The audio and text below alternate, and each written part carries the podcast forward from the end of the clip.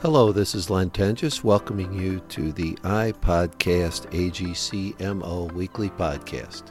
In each episode, we'll feature information about a contractor, specialty contractor, supplier, contracting agency, owner, or legislative or regulatory issue pertinent to the construction industry in Missouri. We'll feature industry professionals and other construction industry representatives to help our listeners stay up to date with current and future trends in construction. So here we go. Welcome back to iPodcast AGCMO. Today's guest is Wayne Rivers, and Wayne is the president and co founder of the Family Business Institute. He's written four books on the subject of business families and has been widely seen in the press. So, Wayne, thank you so much for taking time to be with us today. Thank you, Len. Happy to be here.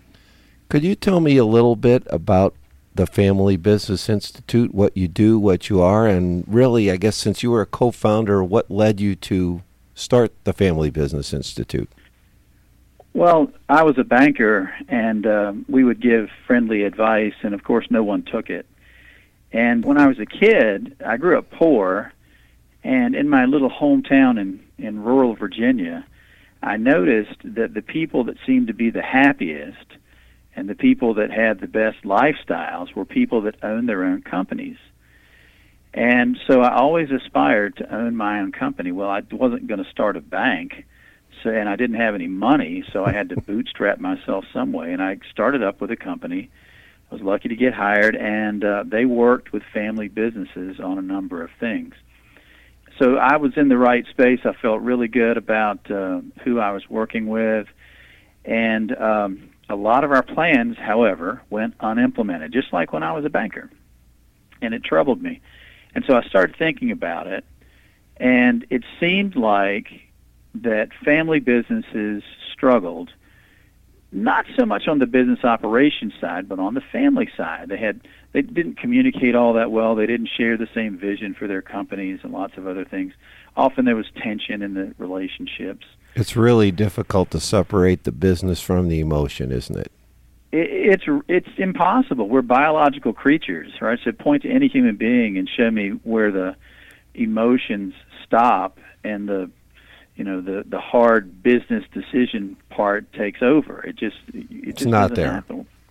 So anyway, we we uh, worked with just about anybody, and but we really started to like working with contractors. We worked with car dealers and manufacturers and wholesalers and IT companies and all kinds of stuff. There was probably not a business with which we didn't work over the years, but we really liked working with contractors. I think psychographically, contractors were the most honorable people that we worked with. They they were just men and women of their word. Their word was their bond, and and I always thought they were just the kind of Americans that we wanted to work with. You know, as a kid, when I dreamed of who I wanted to work with, it was it was these salt of the earth kind of people, and that's who contractors are. Even even now in 2020, 30 years later. Yeah, there's a lot. Uh, 30 years ago, there was a lot that got done on a handshake and reputation more than contract language, wasn't there? Yeah, it was all. It was all about character then and now. Now we document more than we ever did before, obviously, mm-hmm. but uh, it still it still all comes down to character. So you got into it, and then the business started to grow we grew in fits and starts like most of your contractor members and uh, really sort of hit our stride about the time of the Great Recession in 2008, 9, 10. And um, obviously, contractors struggled during that period, so we did too. But it gave us a chance to refine our processes, and we really started to get into the peer group business more than anything else, and we started to focus more and more on contractors I guess it took me about 28 years to be an overnight success. We finally figured out that that having a niche like that is is better than trying to be all things to all people. Yeah, so here we are now working only with contractors. We've considered, you know, the, the name the Family Business Institute implies lots of things. It doesn't say that we work exclusively with contractors, but our mission now is simple. We build better contractors so clearly, we're very devoted to the industry, and it's been good to us. And hopefully, we've been able to give something back in the sense that, that we are building better contractors. And I know that you've had a relationship with AGC of Missouri and AGC of America over the years. I know a couple of our contractors have participated in your peer groups and have really found it helpful. How did that get started with AGC? Well, we totally blundered into the peer group business. We we had a client, a mechanical contractor client that was in a self-formed peer group through another association, and uh, they asked us to come to their meetings and ultimately to facilitate their meetings. And there again, we're a little bit pig-headed as consultants. We were a little slow to realize that contractors are perfectly willing to take advice. So they'll take advice from an AGC chapter leader like like you, Len, or they'll take advice from consultants like us. But the people they really want to take advice from are their brother and sister contractors. Somebody who's uh, walked a mile in those shoes. Totally, totally. And now I get it because about six years ago I got into a peer group of peer group providers. Interesting. And and so when all the uh, pandemic stuff began to explode on us, the the first group I reached out to was my peer group, and the first people that our contractors reached out to were the other contractors in their peer groups, and the amount of sharing, the amount of selfless, wide open sharing, everybody was scrambling because we, you know, no none of us expected this, none of us knew exactly what to do, and so everyone was scrambling to protect their employees, to protect their subs and trades on job sites, to protect their customers and to protect their businesses. And uh, golly, the folks, the the men and women in our peer group program shared documents and and uh, operating procedures and safety procedures, and it was so selfless. It was really amazing to watch.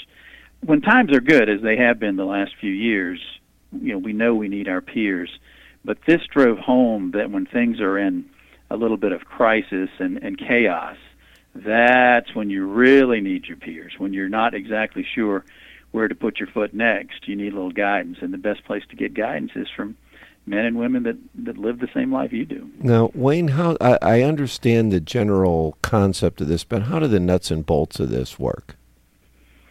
Well, contractors have big footprints, so we need a big geography to make peer groups work. So a Missouri contractor would probably be the only Missouri contractor in the group, and he or she would be matched up with contractors of similar size in other parts of the country. So you might have Missouri, New York State, Florida, California, Alaska, Hawaii, whatever. Spread. I mean, really, the the groups are nationwide. In fact, international, with Canada. So we've got a big old footprint, and that way we don't have competitors in the same groups. You know, AGC is a wonderful organization, and it provides so many benefits for contractors. But when Missouri contractors get together, they're a little bit limited in the sense that they're sharing, but they're sharing and networking with people that with whom they might compete. And if you've got guys that do, are yeah. a thousand miles apart, they can share openly and freely with anything about anything, and and they don't have to worry about competition rearing its head. You actually facilitated some of those, I'm assuming, when you were starting. We did, yeah. We we facilitated a bunch, and, and now I think our you know back we started with that one mechanical group. Now we have 30 groups and 75% are general contractor vertical builders. We've got a number of heavy civil groups, a number of trade groups, uh, primarily mechanical and electrical, and then I think we have two masonry groups of all things. So mostly still GCs, but but a little bit of a smattering of the entire industry. Well, let's shift from uh, looking back to looking ahead. What are some of the issues that these people are grappling with that they feel are concerns that they have over the next 24 or 36 months?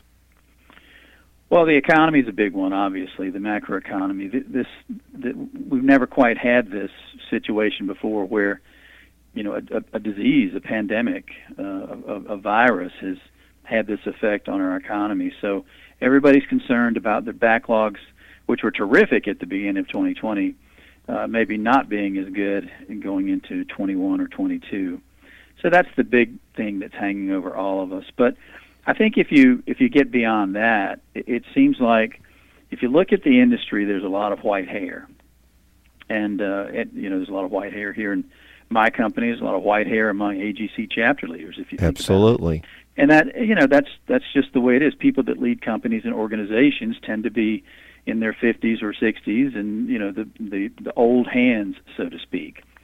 So our contractors are thinking about what's next, and so many are struggling with you know, I'm a I'm a fifty million dollar GC, and I and I'd like to be a little bigger, but I'm not sure I have the people and the systems and the programs in place. How do I make that leap from fifty to sixty? Or, you know, how do we how do we change so we're not doing so much hard dollar bid work and we get into other delivery systems? Or what people do I need so that I can leave the company one day with with my health and my wealth and, and have a good ride into the sunset. So all those things, and it really comes down to professionalizing the companies. Most contractors, Len, as, as I'm sure you've observed, are very lean in their operations. Yes, sir. so everybody does a little bit of everything, and sometimes it's a mad dash just to try to keep up. But to make that leap from being a good construction company to being a great construction company, you really have to professionalize the organization and be willing to invest in people and systems uh, because you know once you get beyond a certain size, no matter how talented the entrepreneur at the helm is, uh, one person can only put his or her hands on so many things during the course of a day or week. So you've got to have great people. You've got to hold them accountable. You've got to trust them to do the things they're supposed to do, and and and, and if you have those things in place, construction with all that's changed in technology and delivery systems and safety and everything else, it's still very much a people business. And if you've got the right people, there's nothing that can stop you. And if you and if you have the wrong people, well, you know, I hope you enjoy 75-hour work weeks because that's that's going to be the rule. Yeah, as one contractor put it to me, there's that one split second in time when your backlog is exactly perfect and you've got enough people to do it and you don't have to be looking for work and that disappears in about five seconds because it's such a dynamic balance that you're trying to strike every day. Well that's right. If you think about construction now with the pandemic uh, the schedules have pushed. So that means that as, as schedules have pushed backwards that's running into new project startups. So people are really scrambling now uh, thank goodness there's a little bit less pressure in the hiring market, so there are people available now that may not have been available six months ago. But in spite of that, it's just it's just a mad scramble to start up new work and complete old work. And construction, to me, I've always said construction is like being a baseball umpire. You've got to start out perfect on your first day and get better every day thereafter. Yep. Yeah, it's, that's a, a good way to put business. it. You know, you're only as good as your last job. Yep. And uh, yeah, so it's it's a it's a high pressure, low margin, high risk business that attracts a certain kind of person, and that that kind of the, the person that aspires to own and operate a construction company is typically a rugged individualist who is capable of enormous work effort over a period of years. And as I, as I say, to professionalize the company mean that means that that rugged individual who has borne so much of the workload for so long has to stop being a doer and start being more of a mentor and teacher and a hirer of other people. And no, you know, nobody, Len, gets into construction because they want to manage people. Right, right. they like building things. They like building things like and like moving things. dirt around and it, Yeah. everything that goes along with it. Exactly. Eh, But really, to take your company to that next level, whether you're a $10 million contractor trying to get to 25 or you're a $500 million contractor trying to get to 750, it's all about people. And ultimately, you do have to become a manager and a motivator of people. And, and if you can do that, you can multiply your talents versus just trying to work. You know, you can only work 24 hours at a time. So, you're probably not going to get a longer day as much as you might wish for it. But if you have more people, you can multiply your efforts and multiply your success for the benefit of your customers and the people that work with you. That is the ultimate equalizer. No matter who I know in this world, everybody, regardless of income, background, anything, we all have exactly 24 hours a day. And that is the equalizer. And how you use them means everything. Yeah, I was just listening to a podcast about legacy and and actually it was led by one of the people in uh, in my peer group of peer group providers, and he makes the point repeatedly that you have 168 hours a week. Every single human being on earth has 168 hours a week, and and that's your most valuable commodity. So how you utilize that 168 hours a week is is going to be the determinant of of whether you're personally and professionally successful or not. And you know, we we used to have contractors that worked so hard, and I admired them so, but you know, they would have been married three times, or they would have had three heart attacks, or whatever. And yeah, I guess as a young man, idealistic, I didn't I didn't pay attention to those things, those those quote soft issues. I only paid attention to how much volume and profit the contractor turned out. And now I think, as an older, wiser person, I hope that you know there is uh, there is value in having a balanced life, and most most contractors, even today as we observe them, don't have really balanced lives. They the demands on their time and attention are so great. Our happiest ones are the ones that have hired great people and have delegated, and they've transformed themselves from from being project managers or estimators or doers of tasks, and they've become executives. They've become business leaders, and as they've freed up their time from doing those tasks, that gives them a chance to grow their entrepreneurial vision and become an even greater leader and build a bigger, better company that does bigger, better projects for bigger, better clients. So it's it, it really is a virtuous cycle if you can think about that 168 hours a week. Now the problem is how do you go from work, work, work, work, work 168 hours a week to hiring people and delegating, and that's you know that's a period of time and transition that might take. For some people, it might take six months. For some people, it might take six years, and six years is probably more realistic timeline than six months.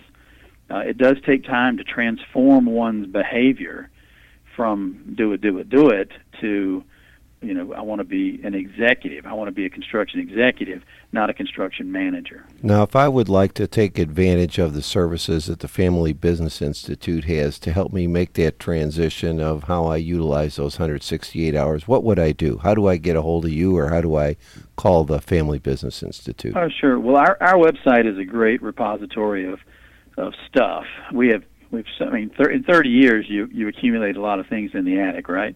So our website is uh, www.familybusinessinstitute.com, and and once you come to that website, you'll see that contractors are far and away, you know, the things the things that we think about and live and breathe about every day. Everything there is devoted to making to building better contractors. It's as simple as that. Well, Wayne, I appreciate your time today. I hope you keep up the good work, and I know that I really, on behalf of our members who have taken advantage of your services, it's made them better companies, and I really appreciate all your hard work for our industry. Well, thanks so much. The industry's given a lot back to us too, Len. We appreciate your help. Thanks again for listening. It's easy to subscribe to iPodcast AGCMO on almost any podcast platform that you use. We hope you do subscribe and continue to listen as we move forward with this important project for the construction industry.